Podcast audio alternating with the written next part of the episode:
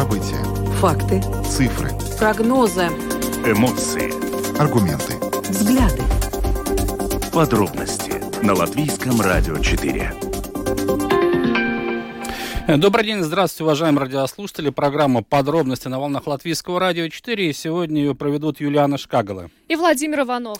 И в начале программы по традиции коротко о главных темах. Итак, сегодня, 9 мая, в тот день, когда в Латвии объявлен официальный День памяти жертв в Украине, мы поговорим о том, что комиссия по иностранным делам проголосовала за приостановку статьи договора между Латвией и Россией о содержании мемориальных сооружений. Чуть позже председатель комиссии по иностранным делам Рихард Кол в Твиттер написал, что если Сейм поддержит приостановку действий статьи 13, то памятник в Пардаугве может быть снесен. Далее свяжемся с Киевом и поговорим о том, изменилось ли отношение к 9, к 9 мая после российского вторжения в Украину.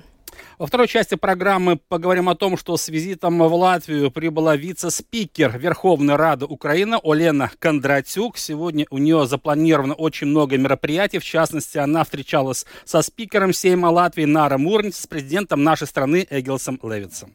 Ну и поговорим также о том, что российский президент Владимир Путин, выступая на Красной площади сегодня во время парада, подавляющую часть своей речи посвятил оправданию вторжения в Украину, о всеобщей мобилизации и объявлении войны официально Украине он не сказал, вопреки опасениям, возникшим после сообщений СМИ.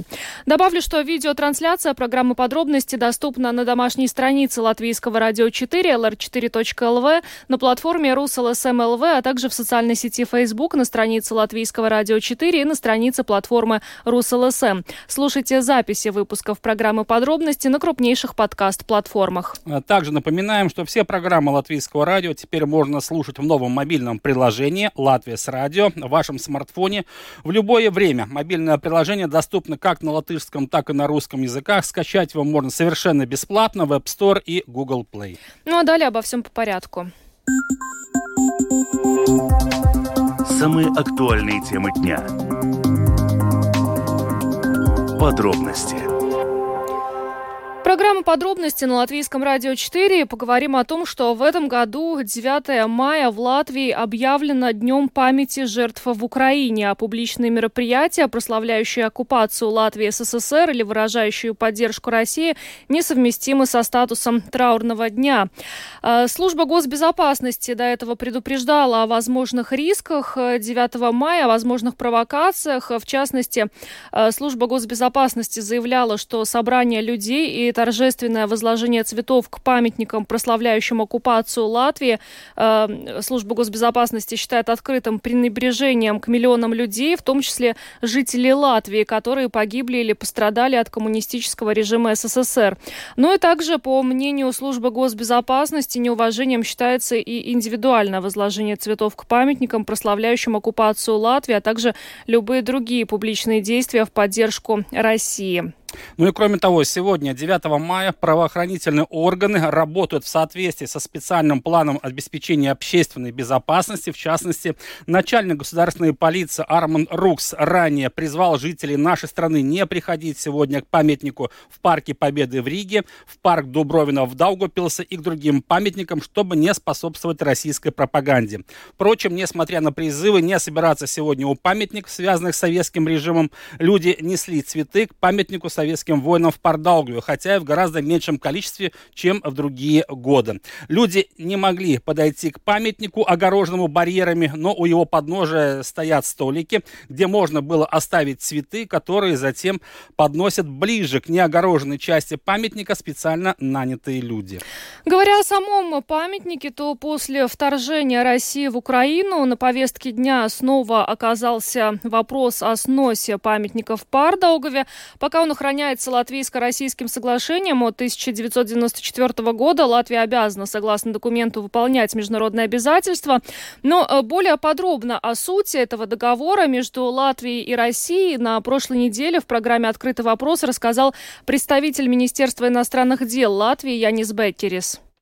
Runājot par uh, starptautiskām saistībām par Латвию и Krieviju, tad ir būtiski saprast, ka ir divas šādas jomas. Говоря о международных договорах между Россией и Латвией, важно помнить о двух аспектах. Во-первых, в 2007 году был заключен договор соглашения между правительствами наших стран, в котором речь шла о статусе захоронений, о защите и содержании латвийских захоронений в России и о содержании российских захоронений в Латвии. Для Латвии это места захоронений, высланных из Латвии погибших в России людей. С российской стороны требования содержать в порядке кладбища и захоронения советских солдат. Таких мест в Латвии намного больше, чем латвийских захоронений в России. И все они в соответствии с договором 2007 года охраняются в Латвии. Второе – это памятные места, где нет захоронений погибших. И в этом случае есть только один памятник, сохранение которого Латвия должна обеспечивать в соответствии с договором между Латвией и Россией но не 2007 года, а в соответствии с договором о выводе из Латвии российских войск, что был заключен в 1994 году. Статья номер 13 этого соглашения обязывает Латвию обеспечивать уход, благоустройство и сохранность памятников. Но ни в тексте этого договора 1994 года, ни в одном из приложений к нему нет перечня памятных мест, которые необходимо сохранять за исключением одного, всем известного памятника в Пардаугаве. И это единственное памятное место, по отношению к которому у Латвии есть обязательства, закрепленные в этом договоре. Ни один другой памятник на месте, где нет захоронений, как, к примеру, случай Вогры, не подпадают под обязательства, закрепленные в данном международном соглашении. Saistību šādas vietas. И теперь, э, что известно о памятнике, о котором вы сказали, что забота о нем, о его сохранении оговорена в договоре 1994 э, года, да? Tātad 94. gada vienošanās uh, ir. Договор 1994 года носит общий характер. Здесь нет никаких критериев, которые могли бы служить основанием для признания необходимости сторонам, подписавшим договор, содержать тот или иной памятник в таком или ином порядке. Тринадцатый пункт договора указывает на необходимость уважительного отношения к таким памятным местам, но в тексте договора не названо ни одно конкретное место, как нет и перечня в приложении. Но впоследствии в ходе дипломатической переписки как Россия, так и Латвия признали, что 13 пункт относится к памятнику в Пардаугове. Итак, у нас есть обязательства относительно памятников в Пардаугове, закрепленные в договоре 1994 года. Но, как известно, в настоящее время Министерство юстиции ищет другие варианты, как решить этот вопрос. Мы не можем оспорить, что договор включает в себя обязательства по сохранению памятника, и мы выполняем эти обязательства на протяжении почти 30 лет. Но изменились обстоятельства, и наши коллеги из Министерства юстиции сейчас оценивают эти обстоятельства. Перед ними стоит задача ознакомить со своими выводами парламентскую комиссию по иностранным делам, и тогда мы увидим, каковы эти выводы. Мы предполагаем, что может идти речь о международной практике, когда одна из сторон, подписавших договор, в частности Россия, начала военные действия и совершает военные преступления. Так как Россия является политической наследницей СССР, этот памятник теперь ассоциируется с агрессором. Но сейчас ждем вердикта со стороны Минюста. Итак, это был представитель Министерства иностранных дел Латвии Янис Бекерис, который на прошлой неделе в программе «Открытый вопрос» нашим коллегам более подробно рассказал о сути договора между Латвией и Россией. Ну и стоит отметить, что уже после того, как был записан этот комментарий, на прошлой неделе комиссия Сейма по иностранным делам проголосовала за приостановку действия статьи договора между Латвией и Россией, регулирующей содержание мемориальных сооружений и мест массовых захоронений. Комиссия рассматривала статью 13 межправительственного соглашения о социальной защите российских военных пенсионеров и членах их семей, проживающих в Латвии, которая до сих пор упоминалась в качестве основного аргумента в пользу сохранения памятника в Парке Победы в Риге. Ну и, как мы уже говорили, председатель комиссии по иностранным делам Рихард Колс в Твиттере написал, что если Сейм поддержит приостановку действия статьи 13, то памятник в Пардаугове может быть снесен. Ну а говоря о том, как э, сегодняшний день э, проходит э, в Латвии, учитывая риски, на которые указывала и полиция, и служба госбезопасности, то, как сообщили в госполиции, к середине дня в связи с 9 мая Полиция задержала 8 человек и возбудила 15 дел об административных нарушениях. Большинство нарушений касаются использования георгиевских ленточек как символа военной агрессии. Люди также задержаны за мелкое хулиганство. В Риге задержаны и доставлены в участок 5 человек, трое за использование ленточек и отказ убрать их, а также за мелкое хулиганство, нахождение в общественном месте в состоянии алкогольного опьянения. Также в нескольких десятках случаев, когда были выявлены лица с подобной символикой, после беседы с полицией они устранили эти нарушения. Начата проверка по факту одевания, кстати, шестилетнего ребенка в стилизованную советскую форму. Ну и за аналогичные действия люди сегодня были задержаны и в Даугавпилсе. Также был задержан один местный активист, который в социальных сетях призывал участвовать в шествии. В данном случае было возбуждено дело об административном нарушении. Ну а мы двигаемся дальше и поговорим о том, что сегодня происходит в Украине, в частности в Киеве. Эм, стоит отметить, что президент Украины Владимир Зеленский сегодня опубликовал поздравление с 9 мая. В нем он заявил, что украинцы никому не позволят аннексировать эту победу и выразил уверенность в том, что российских военных точно прогонят с украинской земли. О том, что сегодня происходит в Киеве и как изменилось отношение украинцев к этой дате, сегодня мы поговорим с киевским журналистом Сергеем Неретиным, который сейчас с нами находится на прямой видеосвязи. Сергей, добрый вечер. Лабден. Я правильно все сказал? Правильно, Сергей. Да, здорово. Да, на самом деле очень неожиданно, это приятная неожиданность, но тем не менее, сегодня 9 мая э, для жителей Украины, как все-таки меняется вот это мироощущение и само значение этого праздника? Понятное дело, что в целях безопасности никакие там массовые мероприятия в столице Украины проводиться не могут априори, но тем не менее вот настроение жителей не только столицы Украины, а вообще всех украинцев.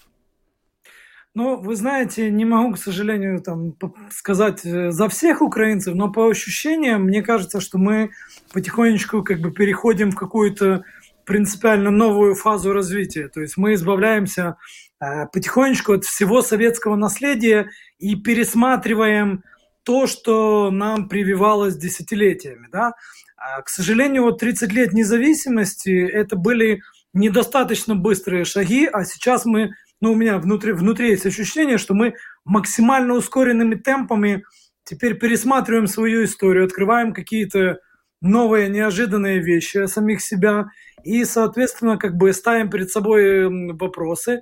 Ну вот, например, вчера, 8 мая, то есть президент выступил э, с такой вот э, речью на фоне разрушенного дома в Бородянке, это недалеко от Киева, там 20 километров, такой известный очень дом, в который как бы попала русская ракета, вот, и это был достаточно эмоциональный ролик. И вот 8 мая у нас называлось как раз День примирения, День памяти и примирения. Причем как бы вчера в социальных сетях как бы очень много дискутировали по поводу того, надо ли нам примиряться, ну, по поводу нашего врага прежде всего, да. А вот 9 мая, если честно, сегодня обычный как бы рабочий день. Я вот сегодня, я вот после нашего эфира поеду тоже на работу, и как бы я работаю тоже на радио, буду там вести эфиры, и в принципе в городе, ну, как бы обычная жизнь, никаких праздничных настроений. Вы правильно сказали, э, прежде всего э, периодически звучит там сирена воздушной тревоги, люди как бы все еще как бы, ну, реагируют на эту сирену, сообщается о каких-то там ударах по всей Украине, и, честно говоря, никакого праздничного настроения нет. А по поводу того, будем ли мы вообще, в принципе, праздновать этот праздник, я думаю, что та дискуссия, которая уже сейчас идет, начинается, как всегда, социальных сетей. Ну а социальные сети сейчас очень большой маркер, в принципе. Ну, не знаю, как для латышского общества, для нас это сумасшедший маркер. Как бы. Бурлить начинает здесь, потихонечку перерастает в масс-медиа, а после масс-медиа принимаются какие-то решения. Так уже было не раз. И я думаю, как бы мой маленький прогноз, я думаю, что в ближайшие 2-3 года мы полностью, может быть, даже как бы и вычеркнем этот весь праздник – оставим только 8 мая, собственно, как и празднует вся Европа. День памяти и День примирения. Ну вот я хотела как раз уточнить, то есть э, до сих пор э, Украина окончание Второй мировой войны отмечала 8 э, мая или 9 все-таки, ну, в большинстве своем? 8-9, я бы так сказал. Ну, то есть и вы предполагаете, что после вот этого вторжения России в Украину 9 мая, в принципе, сойдет с повестки дня. Смотрите, вот президент сегодня на самом деле тоже как бы, ну, президент у нас это такой как бы, ну, как английская королева. Он задает тональность вообще и всю повестку как бы, и, и как бы указывает, ну, сейчас это очень важная фигура, да, вот. Хотя у нас, напомню, парламентская президентская республика. Это, это тоже важно помнить, потому что парламент на самом деле как бы решает очень много в этой стране, и, ну, я, я подчеркну, парламентско-президентская, прежде всего парламент, да, но учитывая как бы политическую составляющую в данный момент, как бы президент, например, сегодня тоже обратился а, к нации в своем очередном видеообращении, и как бы и по этому поводу, как я уже сказал, развернулась как бы дискуссия, зачем нам этот праздник, э, мы, мы как бы ближе, ближе к... Мы, мы хотим синхронизироваться со всеми остальными странами Европы, которые то, тоже участвовали во Второй мировой войне. И как бы, учитывая, что в России празднуют сейчас вовсю 9 мая, мы же видели как бы парад, обращение Путина и так далее. Честно говоря, ну, ну никакого праздничного настроения нет, это раз. А второй момент, я еще раз подчеркиваю, мой личный прогноз, как бы рано или поздно, может быть, не через год, может быть, там, через 2, 3, 4, 5 лет, мы как бы синхронизируемся со всем миром по поводу этой даты. Но мы же знаем, что 9 мая на самом деле это именно Сталин в свое время захотел праздновать именно в этот день. Да, вот Сергей, кстати, да, э, вот э, Владимир Зеленский тоже накануне заявил про аннексирование этой победы, понятно, с чьей стороны, потому что в украинском контексте слово аннексия звучит постоянно.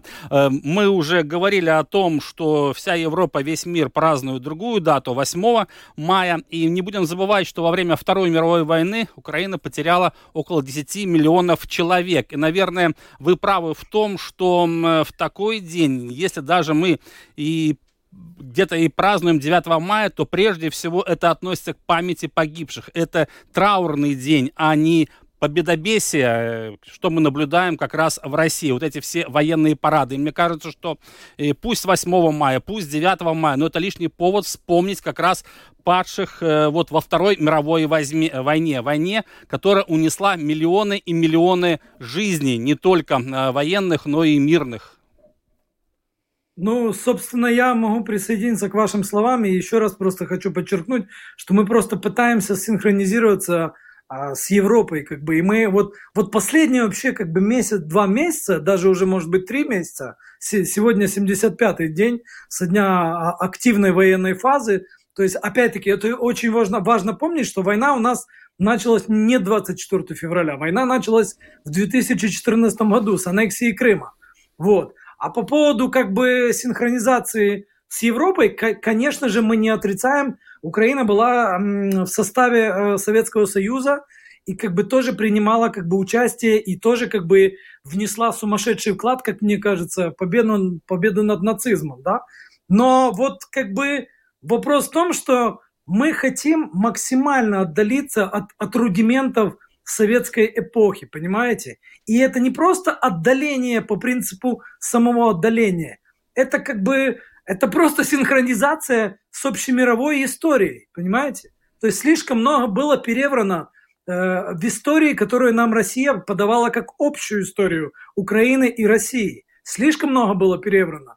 И вот сейчас идет попытка осмысления, кто мы, какая наша история и, и как мы хотим двигаться дальше и как бы и эта попытка как бы сейчас она она как бы не новая, она просто наконец-то вышла на полноценную повестку дня для всего украинского общества.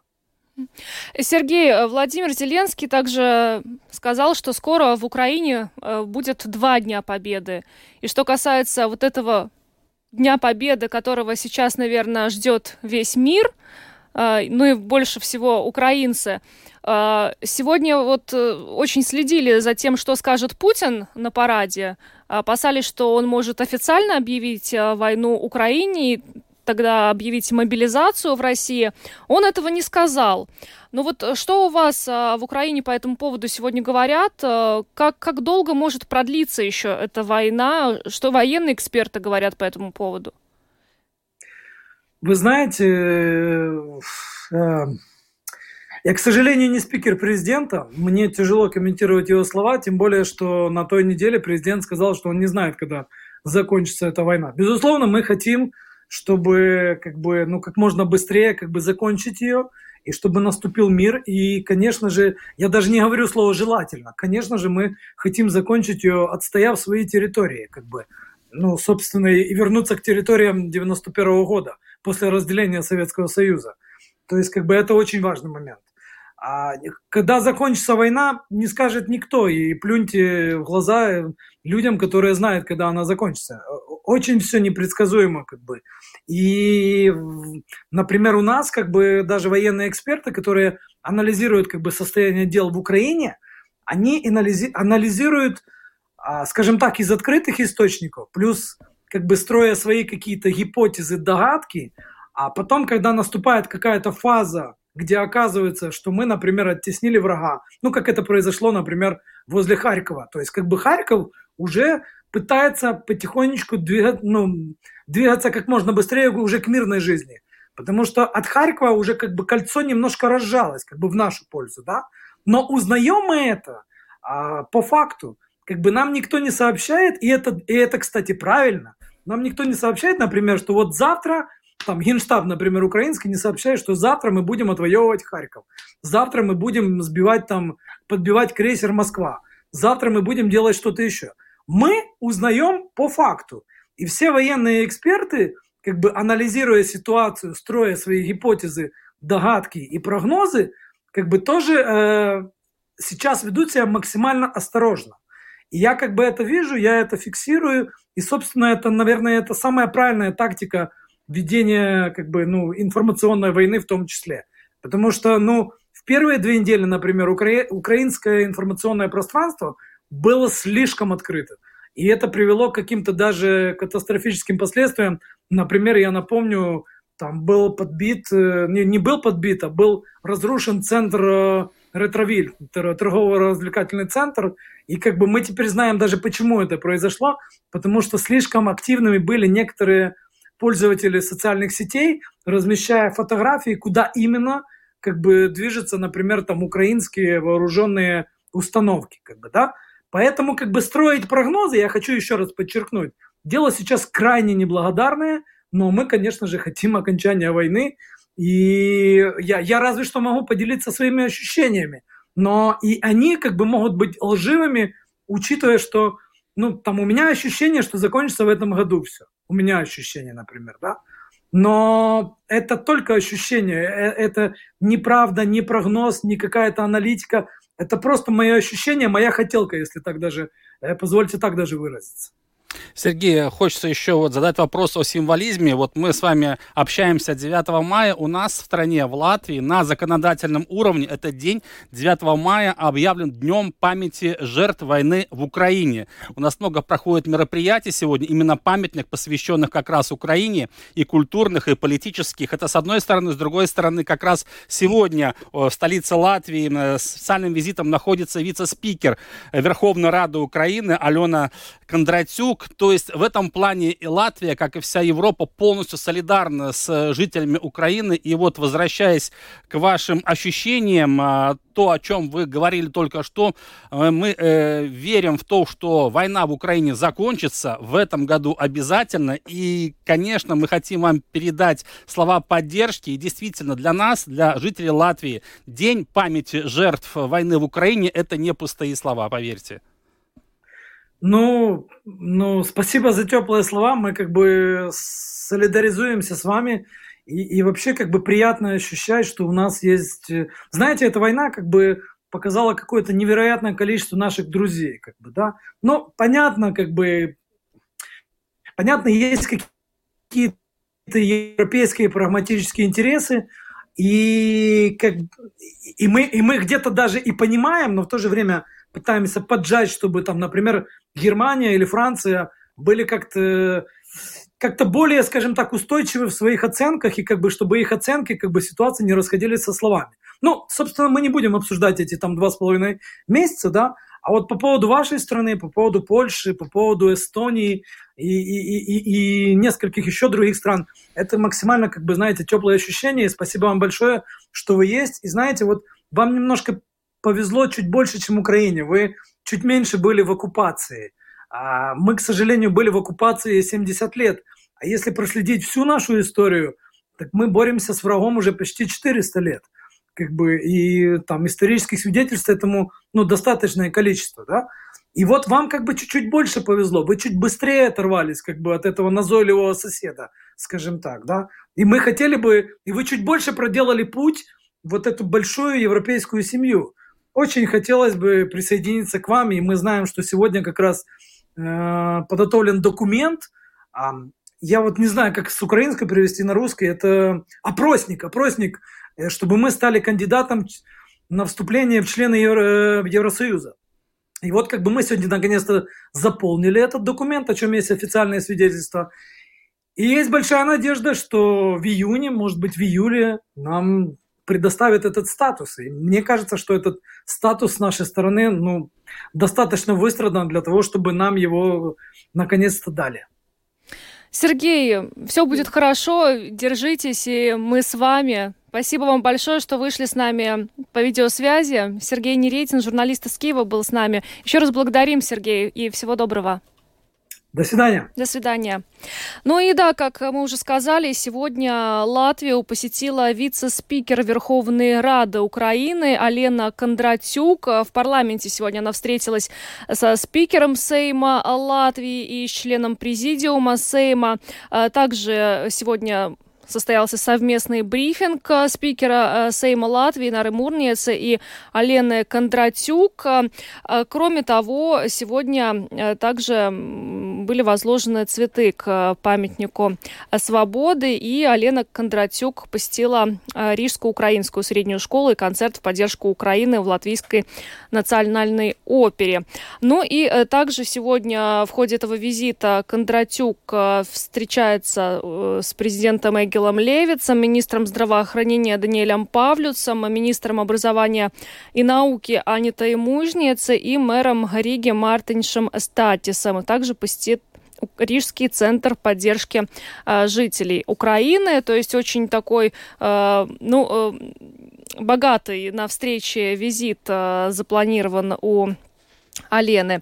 Э, сейчас вот мы плани- э, пытаемся связаться с членом президиума Сейма для того, чтобы э, выяснить, как прошла э, сегодняшняя встреча вице-спикера э, украинского парламента с э, латвийскими должностными лицами.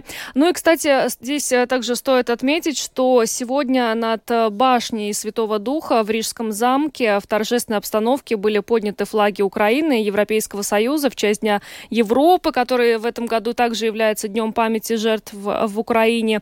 И э, там э, приняли участие президент Эгил Левиц, э, чрезвычайный полномочный посол Украины в Латвии Александр Мищенко и заместитель председателя Европейской комиссии Валдес с которой подчеркнули принадлежность Украине к Европе и общеевропейским ценностям.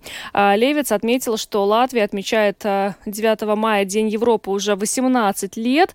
Европейский Союз был основан после войны. Одной из его целей целей было сделать так, чтобы в Европе никогда больше не было войн, чтобы страны, которые воевали между собой, могли дружно строить новую Европу совместными усилиями.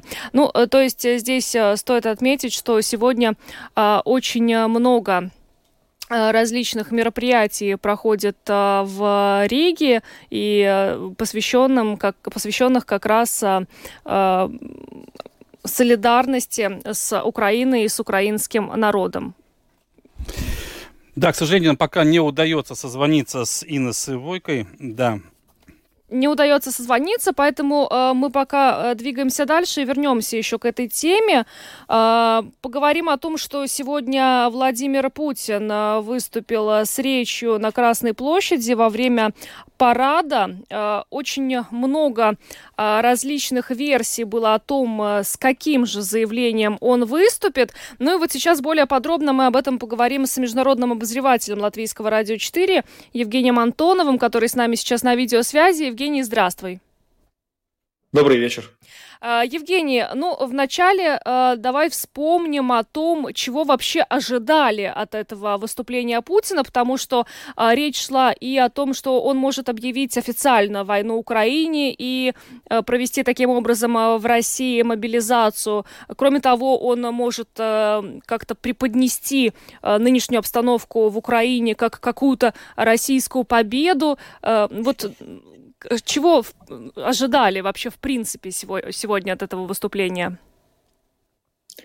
Да, ну, наверное, можно сказать, что общий фон настроения перед э, днем 9 э, мая был скорее тревожный, и э, большинство наблюдателей, журналистов ожидали, что Владимир Путин использует этот день как возможность каким-то образом объединить народ вокруг Э, войны, которая происходит в Украине. Каким образом он это сделает?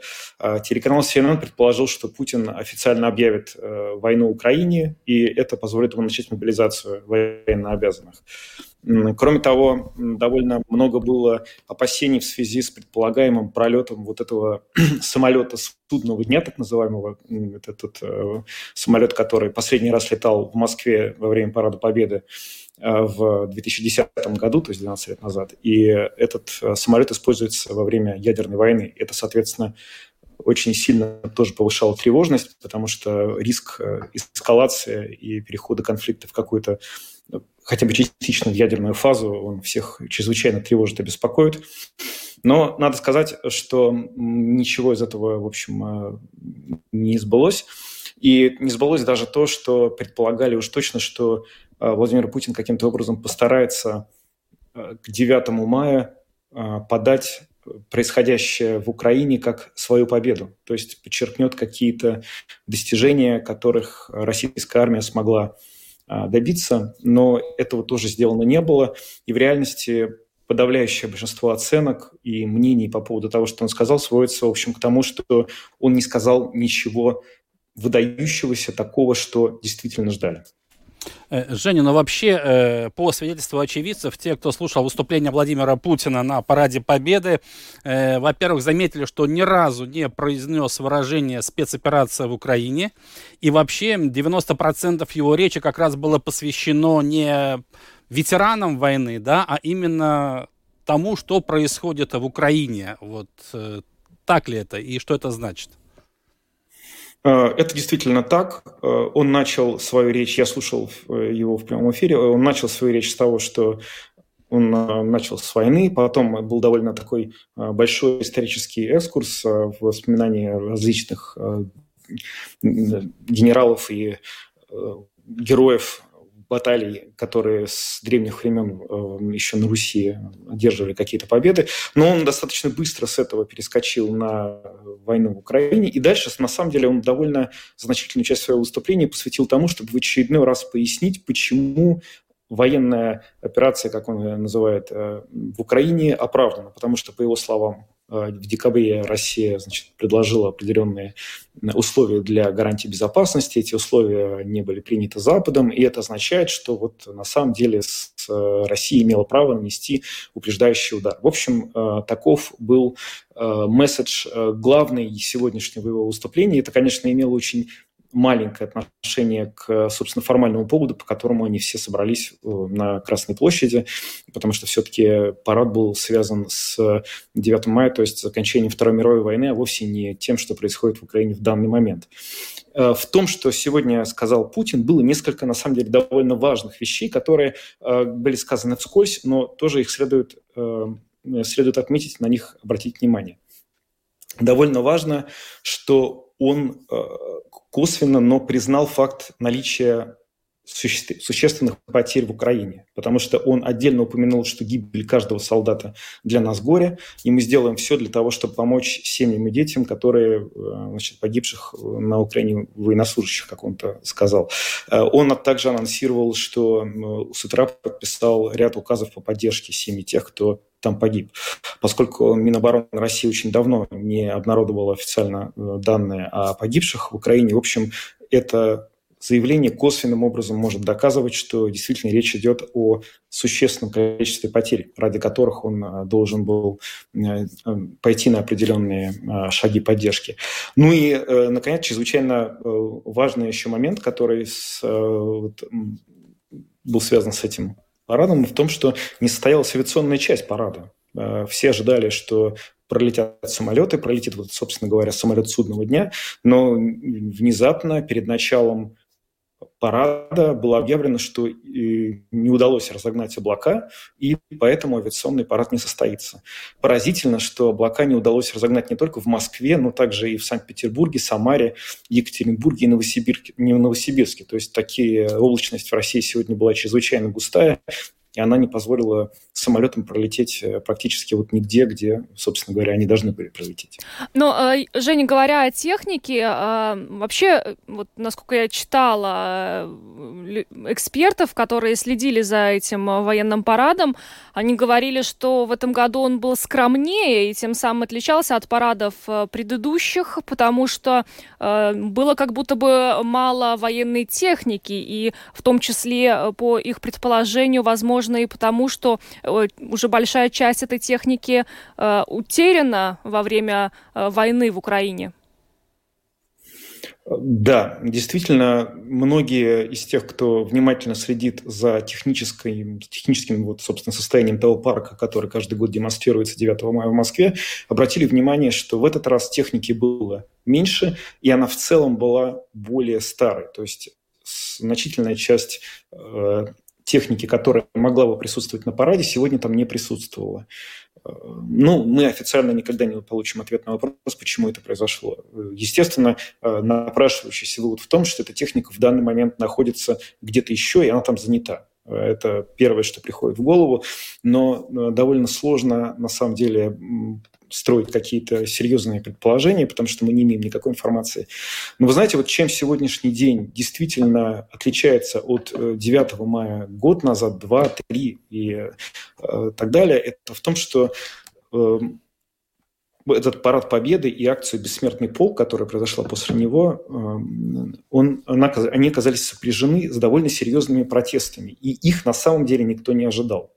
Ожидали чего угодно, но только не этого. Но день сегодня начался э, в России с того, что владельцы телевизоров э, Smart TV обнаружили, что в их программе, в которой они включают, появились антивоенные надписи. На ваших руках кровь тысяч украинцев, сотен убитых детей. Телевидение и власти врут. Нет войны. Это увидели все люди, которые включили телевизор утром. Хакеры э, атаковали видеосервис Рутюб, и этот российский сервис, который должен был стать аналогом YouTube, не работал на протяжении нескольких часов с утра. На сайте Ленты.ру два сотрудника этого ресурса, как потом выяснилось, они признали, что это была не хакерская атака, они сами это сделали. Они просто заменили статьи, которые на сайте висели, на антивоенные. Они э, специально подготовили материалы, которые освещали те аспекты, э, связанные с войной, которые на протяжении длительного времени замалчиваются из-за официальной цензуры, фактически введенной в России. Наконец, уже нашествие «Бессмертный полк» в разных городах России – происходили задержания из-за того, что люди выходили с плакатами с антивоенными лозунгами. Э, такой реакции российских жителей на то, что происходит сейчас вот в России 9 мая точно совершенно не ожидал, не предполагал никто. Это очень сильный сигнал. Женя, еще в заключении один вопрос касательно реакции прессы, не только прессы, о том, что сегодня происходило на Красной площади, но заранее было известно, что ни один лидер иностранного государства не участвовал, не находился на Красной площади на этом параде. Но сегодня журналисты заметили, что министр обороны Шойгу сегодня принимал парад э, у другого генерала, а не у начальника генштаба вооруженных сил Российской Федерации Герасимова. Он сегодня отсутствовал. Э, как-то можно прокомментировать? Я не слышал, к сожалению, как официально это было сказано на российских телевизионных каналах. Я смотрел в трансляции, э, где не было официального комментария. Я не слышал официального объявления этого. Но действительно, это тоже важный сигнал, потому что э, Путин – это человек, который ни в какой ситуации не любит раскачивать лодку, как он это сам э, называет. То есть при прочих равных, если человека, даже которому очень недоволен, но который занимает статусную позицию, можно продемонстрировать, что он жив, здоров и власть едина, то Герасимов, конечно, должен был сегодня быть на этом месте в параде. Почему вместо него там находился другой человек, мы можем только предполагать. Возможно, верны слухи про то, что он посещал Изюм, где был ранен, и он не смог сегодня просто э, явиться вот на этот парад в таком состоянии, в котором, собственно, это было бы э, выглядело нормально. Возможно, дело в этом. Возможно, дело в том, что он просто попал в опалу из-за того, что военные успехи России э, в этой э, войне явно не соответствуют тому, как это хотелось бы видеть э, политическому и военному руководству страны. Мы не можем наверняка этого знать. Вообще, в целом, реакция э, журналистов и экспертов и других вот чиновников на сегодняшние события в Москве была очень э, очень сдержанная. Эм, министр обороны Великобритании Бен Уоллес, например, заявил, что Путин и его ближайшее окружение генералы как в зеркале отражают фашизм и тиранию 70-летней давности, повторяя ошибки тоталитарных режимов прошлого века. Ну а советник президента Украины Алексей Арестович и вовсе э, сказал, что ключевой фразой в всей речи Путина, которую сегодня он произнес на Красной площади, была, э, была цитата о недопустимости глобальной войны. И он считает, что это на самом деле показывает, что Путин по-настоящему испугался того, с каким последствиям может привести нынешний конфликт в той фазе, в которой он находится.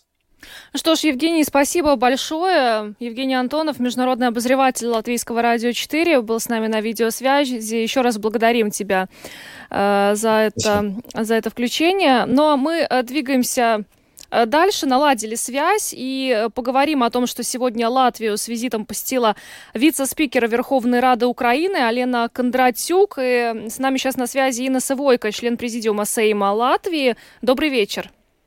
Добрый вечер. Э, госпожа Войко, но сегодня насыщенная программа, и все-таки высокий гость находится в нашей стране. Вам тоже удалось сегодня пообщаться с вице-спикером Верховной Рады Украины. О чем шел разговор? Расскажите, пожалуйста. А, мы говорили, а, с одной стороны, очень практически о поддержке Э, э, Украины со стороны Латвии, со стороны всего Евросоюза, со стороны э, стран НАТО и говорили о ну, такой моральной стороне и поддержке украинского народа латышским народом и тем, как это очень важно для них – Э, и то, э, что ну, они сейчас, э, они прямо по земле приехали, да, это очень далекую дорогу отправились, чтобы к нам приехать как раз в день 9 мая, который мы как раз в этом году со стороны Сейма назвали во, все, во, во всей стране э, э, днем э, поминки жертв украинской э, э, войны. Э, и э, потому было очень ну, важно, что высокая гостья как раз в этот день, 9 мая, как раз э, у нас э, в Риге. Э, президент Украины Владимир Зеленский э, на днях э, заявил, что с самого начала войны страны Балтии первыми поддержали Украину и оружием, и дипломатией. Обсуждался ли сегодня вопрос, как Латвия еще может помочь Украине в этой войне? Конечно, это то, это главный вопрос, который мы задавали. Что мы еще можем сделать и что очень важно. И мы говорили много о вступлении э, Украины в Евросоюз, то есть то, что Украина уже подала заявление и хочет стать кандидатом, не совсем уже членом, а кандидатом в Евросоюз. Так что с начала войны они очень много говорили про НАТО, Э, понятно, что это пока они отложили, но тоже сказали, что э, пока только отложили, да.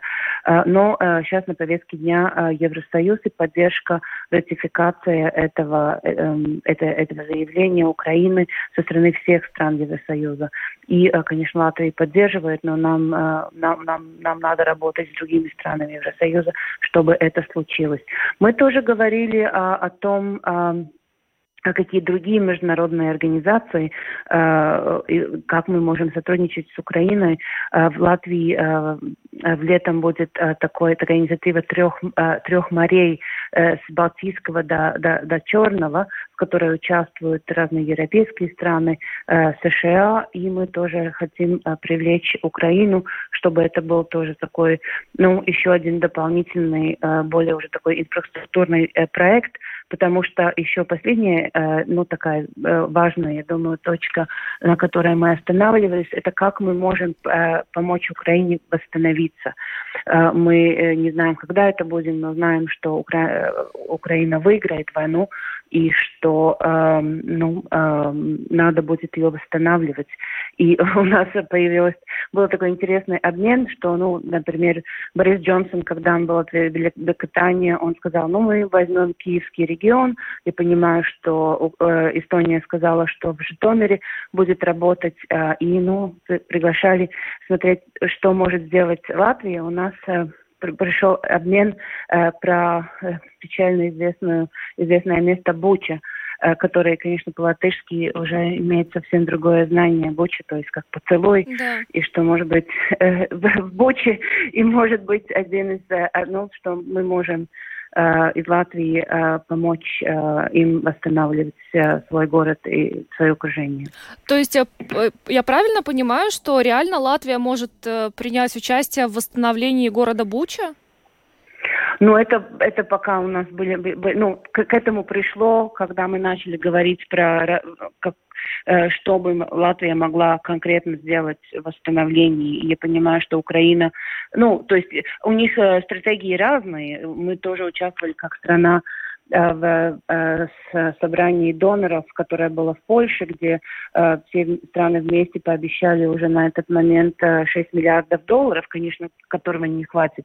А другой подход это то, что ну, берется шефство на, за какой-то регион, которому тогда помогают как могут в, в, в, разном, в разном плане и, и государство, и люди, и, и все вместе. Так что будем говорить дальше с представителями Украины, правительства. Это был парламентский визит э, и смотреть, как и где мы больше всего нужны в, в Украине. Госпожа Войко, но сегодня в рамках своего визита Алена Кондратюк посетила Рижскую украинскую среднюю школу и Центр поддержки беженцев Украины. Э, как известно, около 30 тысяч э, жителей Украины бежали от войны и нашли временное пристанище у нас в стране. Наверняка госпожа Кондратюк интересовалась, как чувствуют себя ее соотечественники здесь у нас в нашей стране. Ну да, конечно, э, мы об этом говорили, но оставили ей самой убедиться уже при встрече, чтобы она это узнала с первых рук. Э, ну что ж, большое вам спасибо за то, что рассказали о том, как прошел э, сегодняшний визит э, вице-спикера Верховной Рады Украины в нашу страну. Но на самом деле это очень здорово, что вот мне просто запали так в душу ваши слова о том, что мы будем вместе помогать отстраивать эту страну, учитывая, что многие города там просто стерты с лица земли, и для Украины эта поддержка, конечно же, очень важна сейчас. Да, да, я тоже очень рада, что у нас у нас было очень такие э, ну э, открытые, дружелюбные э, отношения, и я думаю, это всегда помогает э, сотрудничеству, когда можешь э, честно рассказать, что и как, где надо. Что ж, еще раз вам большое спасибо за то, что вышли с нами на связь. Инна Савойко, член президиума Сейма нашей страны, была с нами на связи. Еще раз благодарим вас и хорошего вечера. Спасибо, до свидания. До свидания. Да, благодарим госпожу Войку. Кстати, сегодня вечером спикер Сейма Инара Мурнец и вице-спикер э, парламента Украины Алена Кондратюк посетят концерт в Латвийской национальной опере, который э, будет посвящен эм, Украине. И этот концерт, в нем примут участие как украинские, так и латвийские музыканты. Ну а мы на этом завершаем программу подробности. С вами были Владимир Иванов, Юлиана Шкагала, звукооператор Уна Гулба, видеооператор Роман Жуков. Э, всем хорошего вечера и до завтра. Всего доброго, пока.